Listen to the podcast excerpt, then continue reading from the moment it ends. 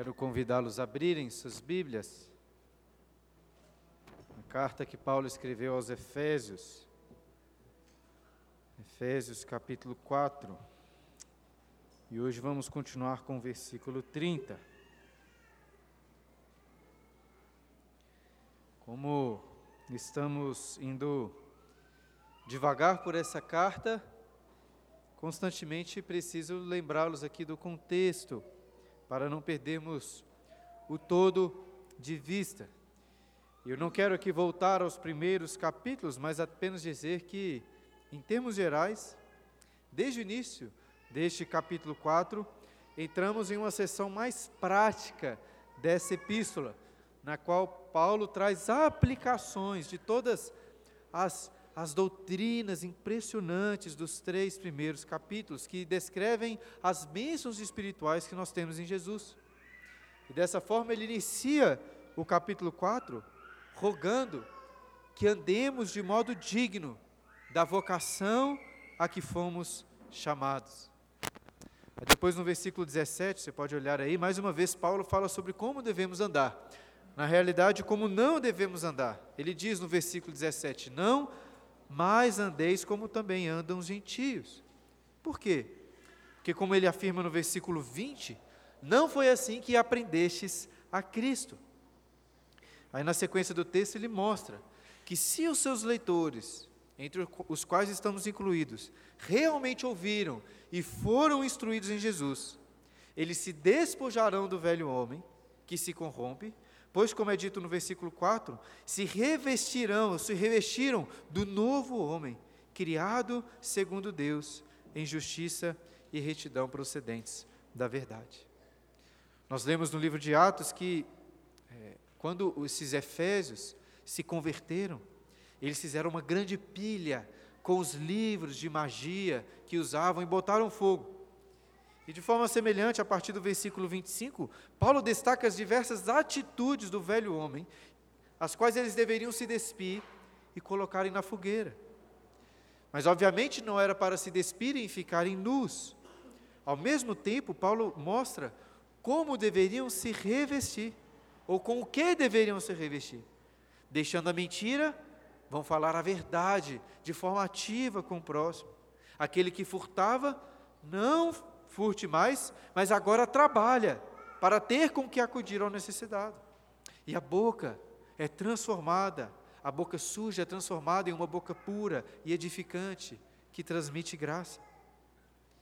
Esses exemplos são bons para ilustrar que, ao tratarmos sobre a vida cristã, não podemos apenas pensar nos erros a serem evitados.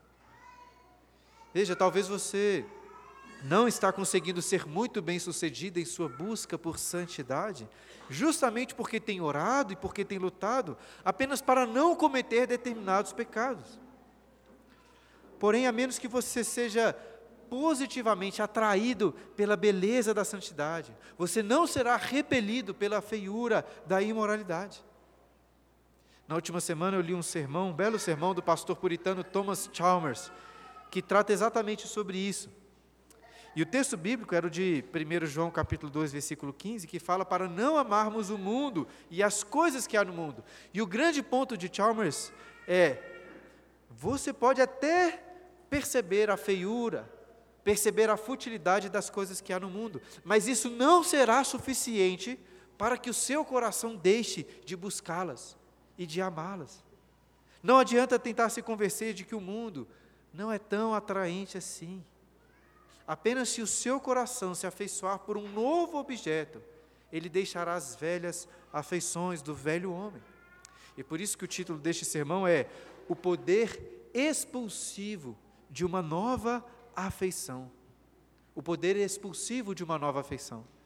Segundo Thomas Chalmers, ninguém pode desapropriar o coração da antiga afeição, senão pelo poder expulsivo da nova. Para explicar melhor essas, esse ponto, eu uso as palavras de outro pastor, o pastor Michael Reeves, que diz, nós não podemos escolher o que amamos, mas sempre amamos o que nos parece desejável. Portanto, só mudaremos o que amamos quando algo provar ser mais desejável a nós do que já, daquilo que já amamos.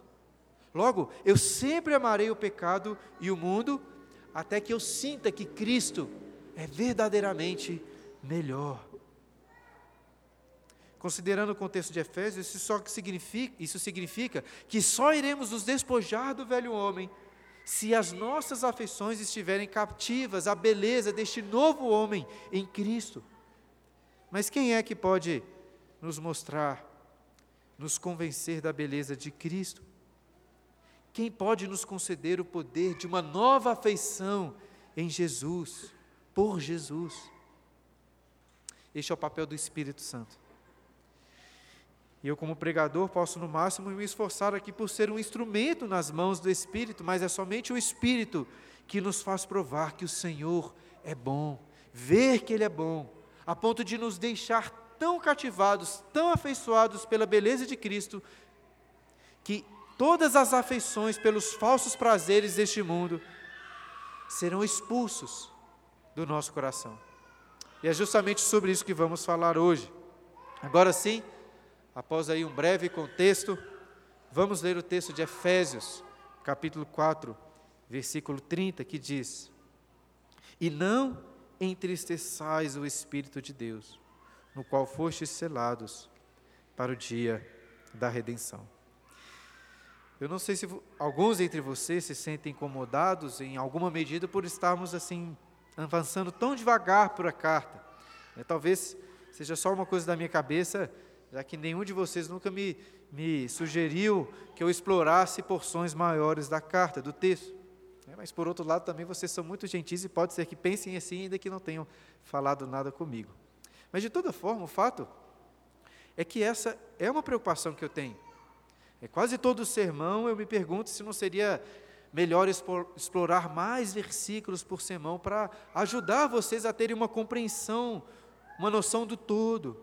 Afinal de contas, essa carta foi escrita para ser lida toda, de uma única vez. Nós corremos o risco de, de olharmos tanto para a árvore e nos esquecermos da floresta. E eu sei que seria muito edificante para a igreja ter uma compreensão mais ampla sobre os livros bíblicos. No entanto, irmãos, eu estou cada vez mais convencido de que a pregação é, é mais do que uma exposição, é mais do que um ensino.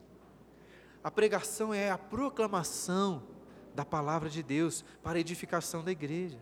E eu creio que se realmente queremos ser edificados e santificados pela palavra, além de ampliar o nosso conhecimento da Bíblia, o que é muito importante, precisamos nos aprofundar naquilo que nós já conhecemos, aquilo que você já sabe. Inclusive, essa é a, primeira, é a, a premissa básica daquele livro que nós estamos lendo no Clube do Livro da Igreja. Um livro chamado Santificação Profunda. Olha só o que o autor, o Danny Ortlund, diz. Alguns crentes imaginam que a mudança decorre de um aprimoramento exterior, ou seja, comportar-se cada vez mais de acordo com alguma norma moral, a lei bíblica, os mandamentos de Jesus, a consciência, o que quer que seja. Outros pensam que a mudança decorre basicamente de um acréscimo em nível intelectual. Por exemplo, entender a doutrina de forma mais ampla e com maior exatidão. Outros pensam que o crescimento vem principalmente de experiências vivenciadas, com, com o aumento sensorial quando adoramos a Deus. E meu argumento, ele diz, é que esses três elementos estão inclusos em um desenvolvimento cristão saudável. E se não temos um deles, estamos fora da proporção e não cresceremos. No entanto, ele diz, o verdadeiro crescimento cristão transcende todos esses elementos. Crescer em Cristo não se limita a aprimorar-se, a acrescentar ou experimentar. Envolve aprofundar-se. E incluído, implícito na noção de aprofundar, está o fato de que você já tem aquilo que você precisa. O crescimento cristão consiste em harmonizar o que você faz, e até mesmo o que você sente, de fato, com o que você já é. E eu não tenho dúvidas, irmãos, de que esse versículo de Efésios que acabamos de ler carece de um aprofundamento maior da nossa parte. Olha novamente comigo o que Paulo diz no início do versículo. E não entristeçais o Espírito de Deus. Se você já é crente há algum tempo, muito provavelmente já ouviu falar sobre esse versículo, sobre o Espírito Santo de Deus se entristecendo. Mas será que você já parou para realmente refletir o que isso significa? Pensa comigo.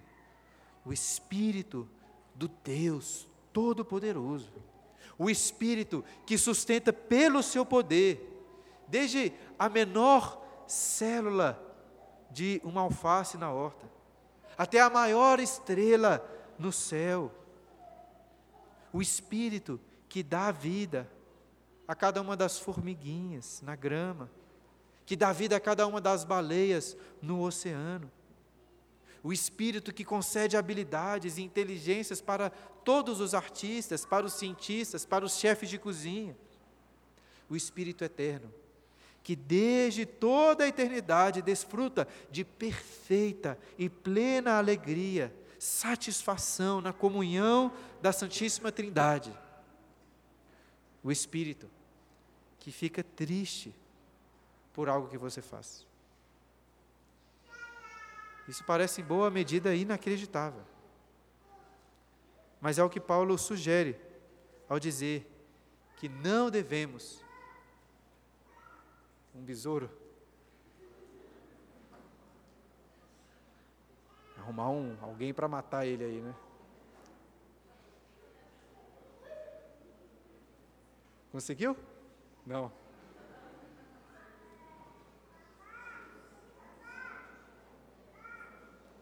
Muito bem. Foi embora? Ainda não.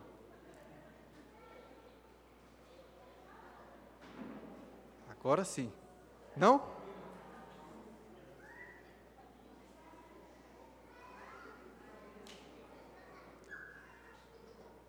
Isso é um passarinho?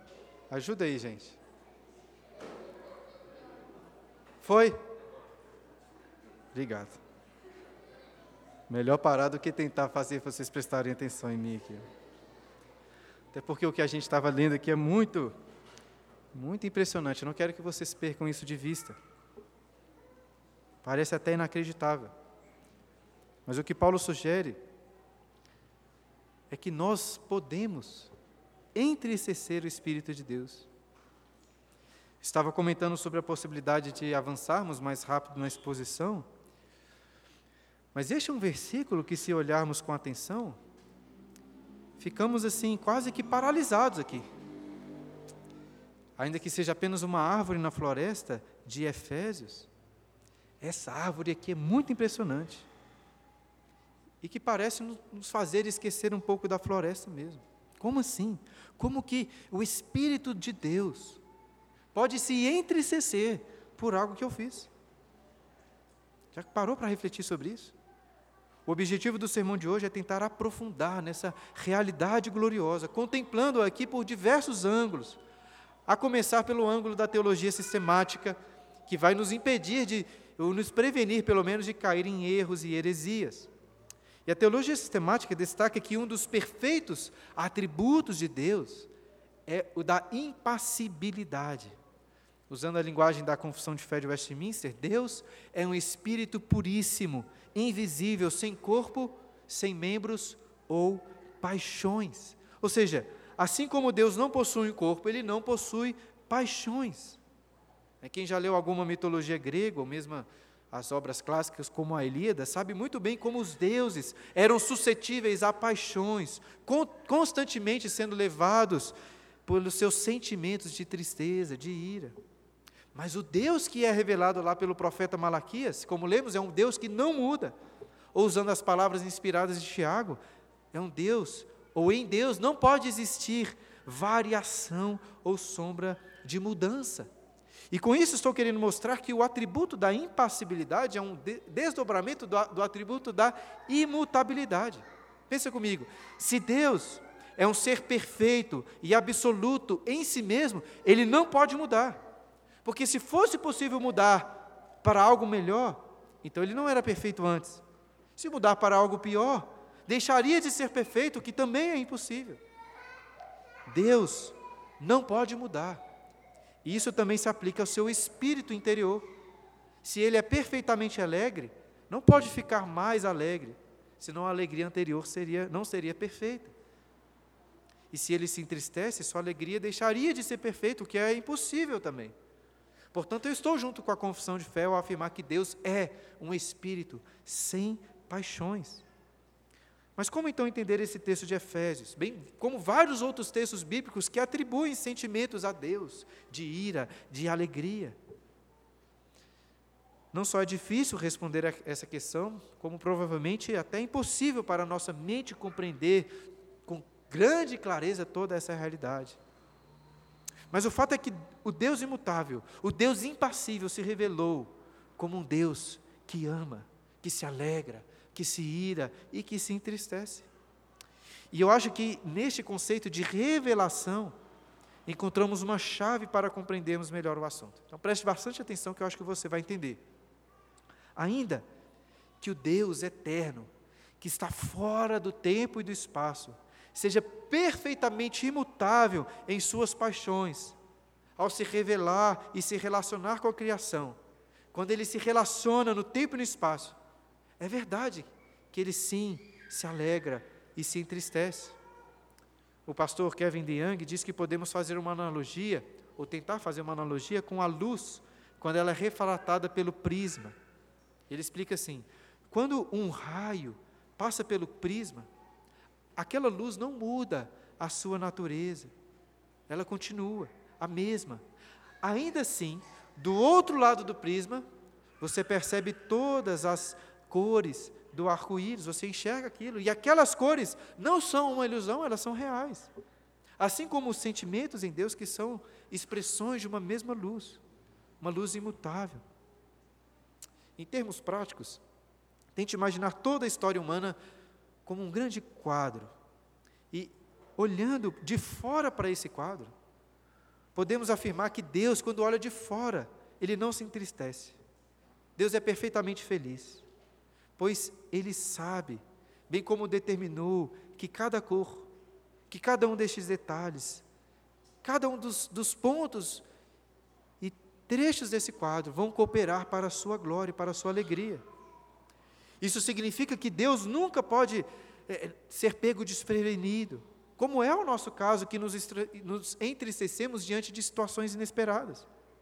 Mas veja, ao dar um zoom e olhar para pontos específicos deste grande quadro, inclusive para pecados que você cometeu essa semana, o Espírito de Deus se entristece. Como exemplo, tente pensar lá no caso de José, sendo vendido pelos seus irmãos. Sem dúvidas, o Espírito de Deus se entristeceu por este plano maligno, cometido pelo seu próprio povo. Entretanto, ao final de tudo, José, José mesmo apresenta uma perspectiva geral sobre o que aconteceu, e afirma que o mal que os irmãos fizeram foi planejado por Deus para o bem, para salvar muitas pessoas da fome, e nisso, o Espírito sempre se manteve perfeitamente, imutavelmente alegre. E essa realidade se aplica ao que acontece hoje também.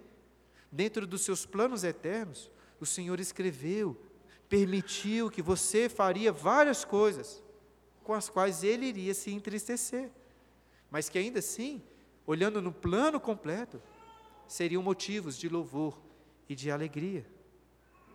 Não sei se você está conseguindo acompanhar, mas em resumo é o seguinte, em uma perspectiva completa, abrangente, quando o Espírito olha para o seu pecado, ele permanece perfeitamente feliz, imutavelmente satisfeito como sempre foi. Porém, através de uma perspectiva específica, né, dando um zoom na iniquidade que você, como um filho amado de Deus, cometeu, ele se entristece. E ainda que continue difícil de compreender, espero que você tenha pegado pelo menos uma ideia da, da teologia sistemática por trás da impassibilidade de Deus, para não correr o risco de cair em compreensões muito erradas, ou mesmo até heresias que já foram combatidas na história da igreja. Mas tirando um pouco os olhos da teologia sistemática, precisamos agora voltá-las para essa imagem, que Paulo nos apresenta em Efésios, a imagem do Espírito de Deus entristecido por algo que você fez. E essa é uma imagem muito impressionante. que não podemos tratar apenas como um antropomorfismo, ou seja, apenas como uma linguagem humana que Deus está, está utilizando para entendermos. Como se isso, como se essa tristeza não fosse real. Me deixe fazer um parêntese para falar sobre um princípio que o C S Lewis defende de interpretação muito bom, em uma das cartas que ele escreveu ao seu amigo chamado Malcolm, que depois foram publicadas em um livro. E C S Lewis diz mais ou menos assim, presta atenção. Sempre que você se deparar com uma imagem nas Escrituras, e o sentido dessa imagem parecer se contrapor às nossas abstrações teológicas, confie sempre no sentido das imagens. É exatamente isso que eu estou incentivando e querendo incentivar vocês a fazer. Confie na imagem. Não deixe que as suas concepções sobre a imutabilidade, a imutabilidade de Deus, apesar de serem concepções verdadeiras, não deixe que elas impeçam você de ficar muito impressionado com essa imagem. É o Espírito de Deus triste por causa do seu pecado. E uma das primeiras coisas que essa imagem irá lhe mostrar é que o Espírito é uma pessoa. Né? Como vocês sabem, a doutrina da Trindade que, confessa, que confessamos crê em um único Deus, que existe em três pessoas, o Pai, o Filho e o Espírito. E provavelmente você tenha mais facilidade em perceber a pessoalidade do Pai e do seu Filho, Jesus, enquanto o Espírito pode às vezes parecer mais como uma espécie de força. Mas não faça isso.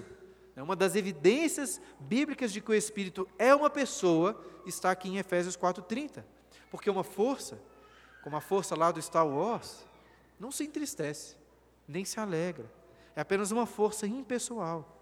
Mas o Espírito é uma pessoa, assim como o Pai e o Filho, que ama, que odeia, que se ira, que se alegra e que se entristece com o que você faz. E a Bíblia fala de pelo menos três maneiras pelas quais podemos tratar mal o Espírito: resistir, apagar e entristecer. A primeira aparece lá em Atos sete, cinquenta e um, quando Estevão aponta o erro dos judeus que iriam apedrejá-lo, dizendo assim: vós sempre resistis ao Espírito Santo. E abrindo outro parêntese, a gente defende aqui na igreja a graça irresistível de Deus. E devemos fazer isso mesmo, porque é uma doutrina bíblica e verdadeira. Mas perceba aí como que a teologia não é tão simples assim. Porque, de certa forma, podemos dizer que sim, que resistimos ao Espírito, quando resistimos à sua ação em nós, por exemplo, deixando de ouvir e praticar algum ensinamento da palavra, inspirada pelo Espírito. Além de resistir ao Espírito, é possível apagar o Espírito, como Paulo diz lá em primeira Tessalonicenses cinco, dezenove, ele diz isso: não apagueis o Espírito. E Paulo parece usar a figura do fogo ao se referir ao Espírito. E talvez uma maneira de apagarmos o Espírito é não colocando lenha no fogo, através de leitura bíblica, de oração, de comunhão com os santos. E a terceira maneira de tratarmos mal o Espírito é essa que encontramos em Efésios: o entristecendo. E o pastor Charles Spurgeon ressalta um ponto importante nesses versículos, quando diz assim: existe, existe algo de muito tocante nessa admoestação, não entristeçais o Espírito Santo de Deus. Porque não é dito, não deixe o Espírito com raiva. Um termo mais delicado, terno, o tenro, é usado. Não o deixe triste. Talvez ao olhar para um ladrão que o roubou, você possa sentir apenas raiva. Mas tente imaginar a mãe deste ladrão olhando para ele. Ela fica triste. E talvez com os ímpios o Espírito de Deus fique mais irado mesmo, mas Paulo está falando para os crentes. E com os seus existe uma mistura de ira, mas de amor no coração do Espírito, que o deixa triste com seus pecados. Lembra o que aconteceu com Pedro, quando ele negou pela terceira vez Jesus? O que aconteceu? O galo cantou. Mas além disso, o evangelista Lucas diz que assim que o galo cantou, o Senhor Jesus fixou os seus olhos em Pedro. Agora tente imaginar esse olhar de Jesus. O Espírito não tem olhos, mas se tivesse, creio que este olhar triste, o seu olhar triste seria semelhante. E como o entristecemos? O que poderia entristecer o Espírito que desde toda a eternidade desfruta de perfeita alegria e satisfação na comunhão da Santíssima Trindade? O quê? Paulo não diz explicitamente como o entristecemos, e nem precisava, porque o contexto aí é, é claro o suficiente. Inclusive, antes de falar, de voltar para o contexto, preciso fazer uma, uma pequena reclamação aqui da nossa versão da Bíblia, que optou por omitir um termo importante na tradução, né? Por algum motivo que eu desconheço, já que não é uma diferença de manuscritos, a nossa versão omitiu o termo santo, porque o texto original diz, não entristeçais o Espírito Santo de Deus, né? Assim como está lá na Corrigida e Fiel. Mas antes de acharem que a Corrigida e Fiel não tem qualquer problema, na realidade, no texto grego, existe uma preposição entre o termo Espírito e Santo, de forma que o versículo seria mais literalmente traduzido da seguinte forma, não entristeçais o Espírito, o Santo de Deus. E talvez você ache que não faz diferença, mas a ênfase na santidade do Espírito fortalece o entendimento de que tudo o que é impuro, tudo o que é contra a sua santidade em nós, o entristece. Olhando agora para o contexto desse versículo, tanto o que vem antes como o que vem depois, podemos considerar que todas essas práticas do velho homem, a mentira, a ira injusta, o furto, palavras torpes, amargura, tudo isso transmite tristeza, traz tristeza ao Espírito. E de forma especial ele se entristece ao ver esses pecados dentro da igreja. Paulo começou o capítulo quatro exortando a nos esforçarmos com diligência para promover a unidade do Espírito, no vínculo da paz. O Espírito que nos uniu fica profundamente entristecido com qualquer tipo de conflito dentro da igreja. E com esses pecados tão comuns, damos lugar para o diabo, como Paulo disse no versículo vinte e seis, e deixamos o Espírito de Deus angustiado. Durante a liturgia, lemos o texto de Tiago quatro, cinco, que nos exorta dizendo, ou supondes que em vão, afirma a Escritura, é com ciúme que por nós anseia o Espírito que Ele fez habitar em nós.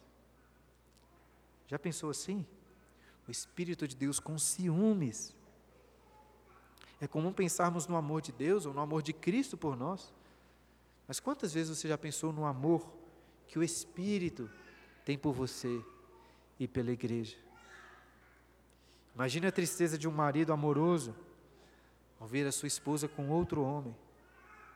Ainda mais profunda é a angústia do Espírito que tanto nos ama e que habita na igreja e em cada um de nós. Muitas vezes o que mais nos constrange nem é a ira de uma pessoa querida, mas a sua tristeza diante de algo que nós fizemos. E mais uma vez visualiza aquele olhar de Jesus para Pedro quando este o traía. É assim que o Espírito olha para nós quando pecamos. Ele está presente quando ninguém nos vê. Ele conhece todas as nossas ações. Ele habita no nosso coração. Ele conhece cada pensamento profano, impuro, egoísta, cruel, rude, soberbo e injusto que passa pelo seu coração. E em tudo isso, meus irmãos, o Espírito é profundamente entristecido. Não só por causa da desonra contra a santidade, a sua santidade, contra a santidade de Deus, mas ele também se entristece por saber quais são as consequências destes pecados nas nossas vidas. Tente pensar em um jovem tomando decisões muito ruins e a tristeza que isso traz para o coração dos seus pais, que conseguem enxergar as consequências graves destes pecados na vida do filho. E se um pai amoroso se entristece com os pecados do filho, muito maior é a tristeza do Espírito, que nos ama de forma tão profunda. E o fato, irmãos, é que me faltam, faltam palavras para cavar fundo o suficiente e descrever essa realidade que eu espero que vocês compreendam. É, é impressionante demais. Mas não, não deixe minha deficiência, né, impedir vocês de enxergarem quão impactante é essa imagem que Paulo está apresentando, o Espírito eterno, todo-poderoso, perfeitamente alegre e satisfeito na comunhão da Trindade, com santos ciúmes de mim e de você, triste pelos nossos pecados. E tente considerar comigo outra comparação. É muito ruim ver qualquer pessoa triste. Mas a dor é muito maior quando você vê uma criancinha triste, não é mesmo? É de partir o coração, né? Nós, nós estamos programados para ver as crianças felizes, não vê-las tristes. E claro, não estou falando aqui de uma criança chorando porque o pai não comprou um chocolate ou por outro motivo fútil qualquer. Pense, por exemplo, em uma criança triste, triste de verdade, porque gostava tanto do seu pai, mas este o abandonou, abandonou a família para ficar com outra mulher, quase nunca mais aparece. É claro que a mãe, nessa situação, também sofre. Mas existe algo na criança, talvez por percebermos alguma inocência, como dizemos assim, nela, que nos deixa muito mais incomodados com a tristeza dessa criança, dando uma vontade assim, de, de apertá-la, tomar até sobre nós toda a sua tristeza.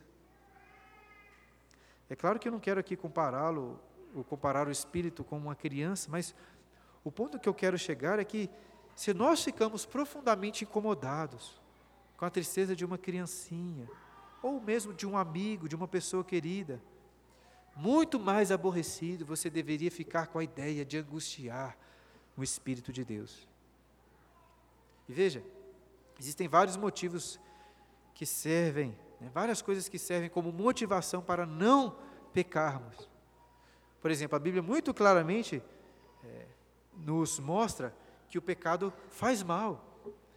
Deus não deu uma lista lá de ordenanças por capricho dele. Deus é um pai amoroso, que sabe aquilo que irá nos fazer bem, nos trazer alegria, de forma que os seus mandamentos são ordens, não para nos abstermos do prazer. Os mandamentos de Deus são ordens para termos pleno prazer, plena satisfação. E outra razão para não pecar é saber que o pecado faz mal ao próximo, a quem deveríamos amar. E talvez uma das principais motivações para você não pecar seja o medo do castigo. E de fato a Bíblia faz questão de colocar terror no seu coração, dizendo, olha, não peque, porque a punição será horrível. Eu imagino que todas essas motivações aí já fazem parte da sua vida. Mas quantas vezes, diante de uma tentação, você pensou, eu não vou fazer isso, porque eu vou entristecer o Espírito. Não quero entristecer o Espírito. Uma sucessão de alegrias, tristezas, tentações, provações, pecados, passam pelo nosso coração, sem a gente se atentar para o fato do que o Espírito Santo está ali, feliz ou triste, por tudo o que você pensa, diz ou faz. Nós perdemos noites de sono, ficamos ansiosos com tantas coisas, nos entristecemos, choramos por tantos motivos. Mas na realidade não existe nada mais triste do que o seu pecado. Não sei se parece verdade isso mesmo no seu coração, mas, irmãos, nem, nem a doença mais terrível, nem a morte do seu filho é um motivo de tristeza maior do que um só dos vários pecados que você cometeu essa semana. Não é, pelo menos para o Espírito não é. Infelizmente nós cometemos tantos pecados que nós paramos de sentir o seu peso, mas o Espírito se entristece, ele conhece intimamente o peso de cada um dos nossos pecados, ele conhece o nosso interior.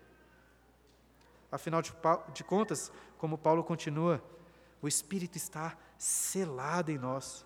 Olha o que ele diz, e não entristeçais o Espírito de Deus, no qual fostes selados. Existe uma pequena discussão se o, o texto grego fala aí que fomos selados no Espírito ou com o Espírito. E parece que o texto abre margem para essas duas possibilidades. Mas e aí? Nós fomos selados no Espírito ou fomos selados com o Espírito? Considerando o que Paulo disse lá no capítulo um, versículo treze, que nós fomos selados com o Espírito Santo, o Espírito Santo da promessa, essa ideia parece ganhar força. Entretanto, o que nós temos visto desde o primeiro capítulo é que existe uma relação de mão dupla nas bênçãos que nós temos em Jesus. Deus nos abençoa aqui na terra, ao mesmo tempo em que essas bênçãos estão nas regiões celestiais em Cristo. Nós recebemos de Deus uma perfeita herança, ao mesmo tempo que nós somos a herança de Deus. E de forma semelhante, não só fomos selados com o Espírito Santo, como fomos selados no Espírito.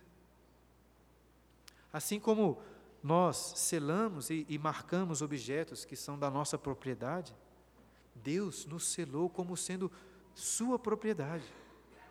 Contudo, ao invés de, de uma simples marca, Deus se colocou em nós através do seu Espírito. Ou seja, o Espírito sela em nossos corações a própria presença do Pai e do Filho. E essa realidade já é muito mais valiosa do que podemos imaginar, mas não para por aí, não para por aí. Jesus, ao falar sobre a vinda do Espírito lá em João catorze, vinte, disse: naquele dia, vós conhecereis que eu estou em meu Pai, e vós em mim, e eu em vós. Ou seja, ao mesmo tempo em que o Espírito sela a presença do Pai e do Filho em nossos corações, o Espírito também está selando a nossa presença no coração do Filho, no coração do Pai. É óbvio que nós não podemos é, mudar nem acrescentar nada ao ser de Deus. Dizer isso seria uma heresia. Entretanto, por intermédio do Espírito, nós passamos sim a participar do conhecimento, da intimidade, do amor e da alegria que se encontram no mais íntimo da Santíssima Trindade. Através dele, através do Espírito, nós podemos olhar para Jesus e usar as palavras de Cântico dos Cânticos. Eu sou do meu amado e o meu amado é meu. Eu duvido que você consiga compreender quão profundo é isso que o Espírito faz. Tente imaginar que eu dissesse para vocês assim: olha, eu fui unido ao Deus do futebol. Fui unido ao Deus do futebol. De forma que esse Deus habita em mim e eu habito nele. O que, que vocês iriam esperar do meu aproveitamento do futebol lá no, aquele futebol da igreja no sábado? Com certeza não seria nada semelhante com o que acontece lá, né? Você esperaria um Messi jogando bola, ou talvez, considerando a minha ruindade, no mínimo, um jogador que conseguisse dominar todas as bolas, passar certo, fazer alguns dons, alguns gols. Eu fui unido ao Deus do futebol. Veja, irmãos, se nós não estamos aqui todo domingo à toa, porque o que nós professamos e aprendemos na Bíblia é verdade mesmo, e o Espírito realmente nos uniu ao Deus Todo-Poderoso, Criador de todo o universo, a nossa vida tinha que ser muito diferente, não é mesmo? Infelizmente, apesar de falarmos e cantarmos tanto sobre a nossa união com Deus, não parece que realmente acreditamos e desfrutamos dessa realidade. Não desfrutamos da alegria do Espírito em nós. Pelo contrário, temos constantemente o entristecido. E pensando assim, poderia até chegar à conclusão de que o Espírito vai se angustiar ao ponto de desistir de nós. É, se fosse qualquer outra pessoa morando lá no seu coração, já teria abandonado essa casa há muito tempo. Mas o Espírito nunca irá deixá-lo. Pois como Paulo encerra o versículo, fomos selados no Espírito, olha aí, para o dia da redenção. Fomos selados com o Espírito Santo de Deus, que escolheu morar em nosso coração e nunca mais vai sair. Você muito provavelmente já sabia disso. Mas será que realmente compreende quão maravilhosa é essa realidade? Para ajudá-lo nessa compreensão, vou me apropriar aqui novamente das palavras do pastor Charles Spurgeon, que disse assim: e que condescendência é essa, que aquele a quem os céus dos céus não podem conter, habitam no teu peito, irmão. Este peito, frequentemente coberto de trapos, pode ser um peito muitas vezes agitado com cuidados e pensamentos ansiosos, um peito muitas vezes manchado pelo pecado, e no entanto, ele habita ali. O pequeno e estreito coração do homem tornou-se palácio do Espírito Santo. Embora seja apenas uma choupana, um casebre, e completamente impuro e sujo, o Espírito Santo condescende em fazer do coração do seu povo sua morada contínua. Oh, meus amigos, quando penso em quantas vezes você e eu permitimos que o diabo entre, fico surpreso que o Espírito não tenha se retirado de nós. A perseverança dos santos é um dos maiores milagres registrados. Na verdade, é a soma total de todos os milagres. A perseverança de um santo, por um único dia, é uma multiplicidade de milagres de misericórdia.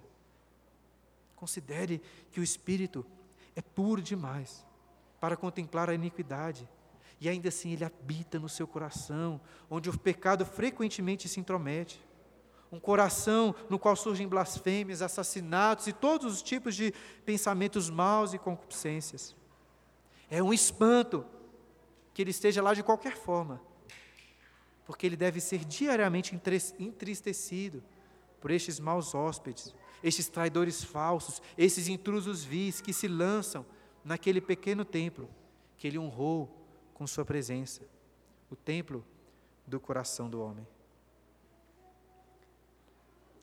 Irmãos, por mais tristes que sejam os nossos pecados, o Espírito não vai sair, nem o abandonar, porque ele foi selado no seu coração para o dia da redenção. Obviamente, esse dia da redenção não se refere ao dia que nós fomos salvos e regenerados, mas o dia da completa redenção, quando nossos corpos e almas serão completamente renovados e purificados de toda impureza, corrupção e pecado. O Espírito não desiste de nós, porque ele conhece e aguarda esse dia, esse precioso dia, a partir do qual nunca mais o entristeceremos. Mas até lá, irmãos, que possamos levar em conta tudo o que o Espírito fez e tem feito por nós, para não entristecermos mais. Veja, naturalmente você se esforça por agradar aquelas pessoas que já fizeram muito bem, já fizeram muito bem a você. É especialmente ruim quando entristecemos aqueles que já provaram ter um grande amor para conosco. Mas o que dizer sobre o Espírito? Palavras não são suficientes para descrever todo o seu amor, mas palavras são o que temos agora. E como eu não sou tão bom assim com palavras, me apropio novamente das palavras do pastor Charles Spurgeon, que pregou um sermão neste texto, e faz questão de lembrá-lo do dia da sua conversão, do dia da sua conversão, e pergunta: naquela hora abençoada, memorável na lembrança, não foi o Espírito Santo que guiou, que o guiou até Jesus? Você se lembra do amor do Espírito? Quando, depois de tê-lo vivificado, ele o separou e mostrou a você Jesus na cruz.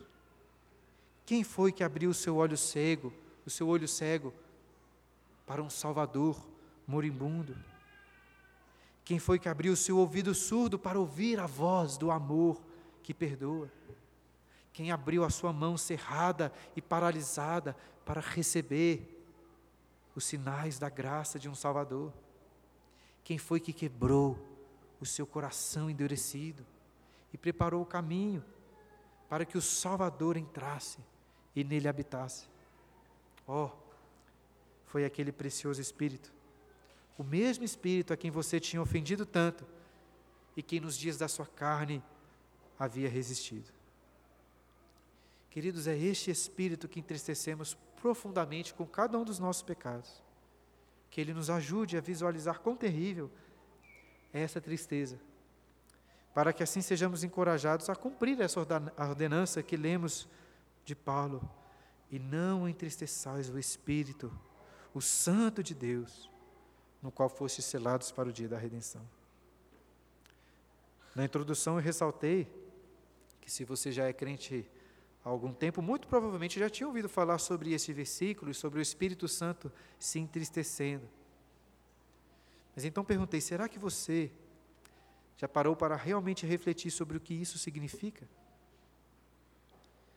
Ainda que estejamos avançando, avançando bem devagar por essa carta, o que pode dificultar nossa compreensão da Bíblia como um todo, eu espero que o Espírito tenha capacitado o seu coração para se aprofundar neste único versículo. Espero também que minhas deficiências não tenham impedido você de enxergar quão impactante é essa imagem que Paulo está apresentando.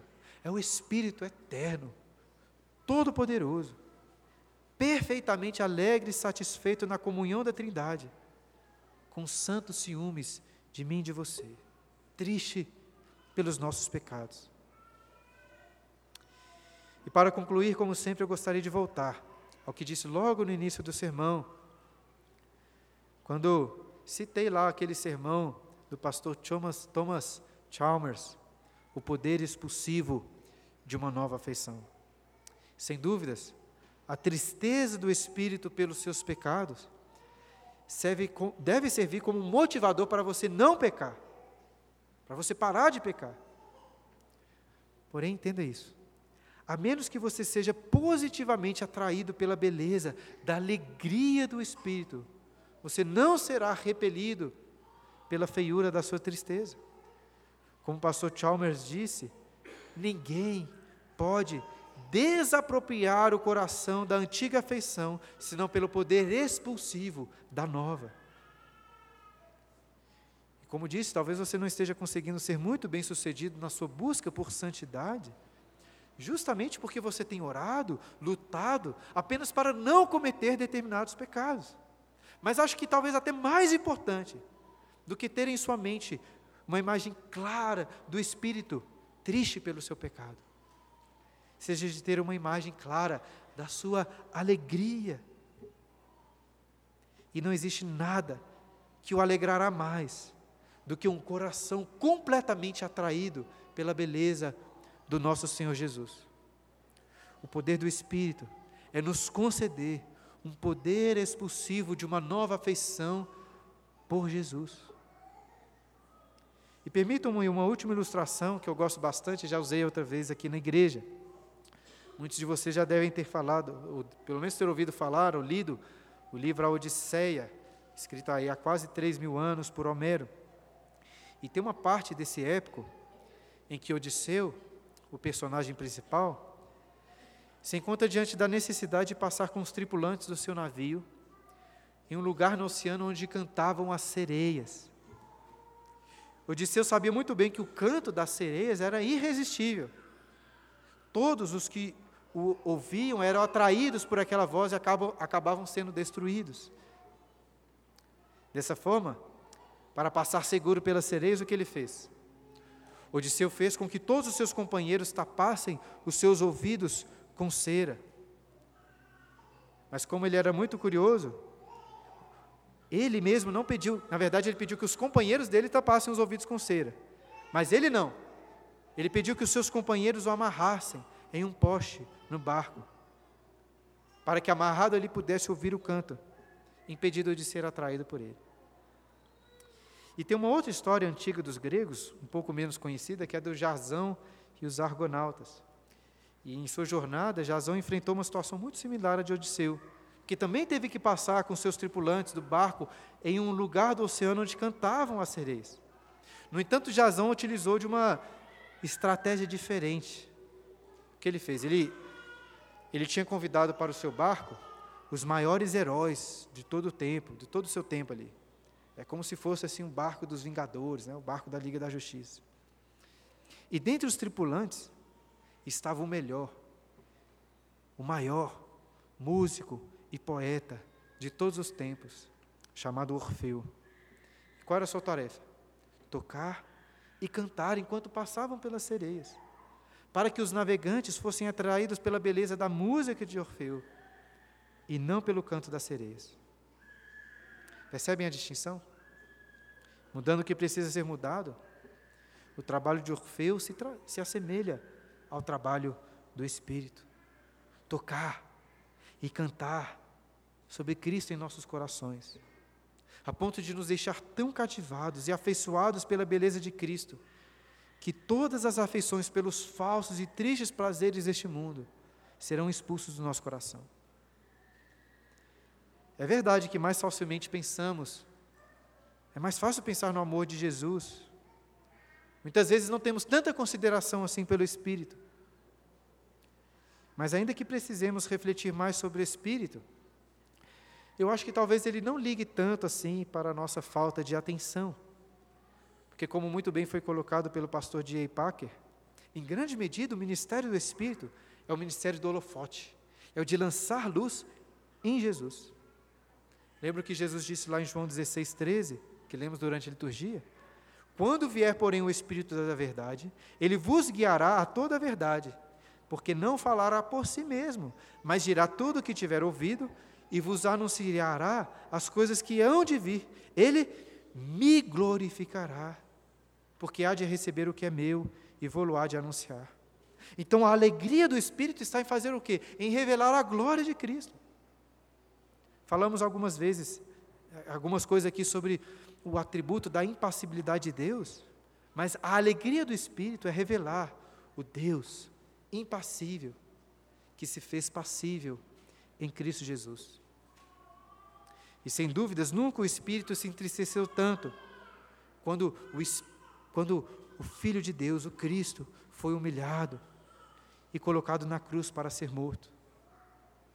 Não sei se você se lembra daquela explicação que dei usando a ilustração do quadro, mas o fato é, é que ao dar um zoom e olhar para aquela sexta-feira de trevas, o Espírito Santo de Deus se angustiou, como em nenhum outro momento da história.